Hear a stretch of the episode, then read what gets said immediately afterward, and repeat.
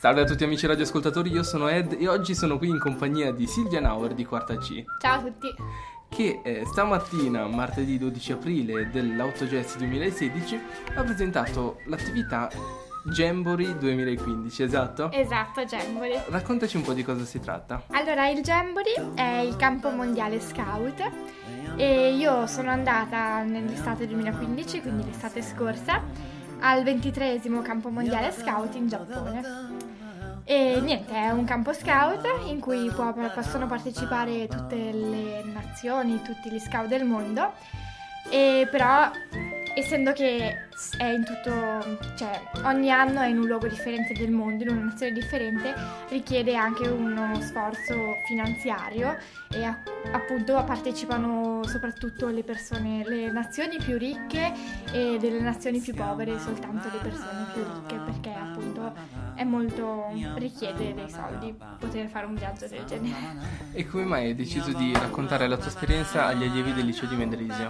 Allora, ho deciso di raccontare la mia esperienza perché è stata un'esperienza davvero bella e arricchente e soprattutto perché ho visitato e ho conosciuto una cultura differente, quindi quella giapponese, e anche però delle culture di tutto il mondo, modi di fare scoutismo differenti. Ho deciso di fare l'attività per presentare lo scoutismo in generale e poi in particolare le altre culture, un altro modo di fare scout. Ecco. C'è qualcosa infine che vuoi dire ai nostri ascoltatori? Mm, vorrei forse far passare un messaggio. Gli scout, quelli che si vedono nei film, nei cartoni animati con la fascetta e gli stampini, lì, i timbrini, sono forse un po' uno stereotipo. Ehm, in Svizzera soprattutto non cioè, il nostro scoutismo è differente da quello che si vede nei film.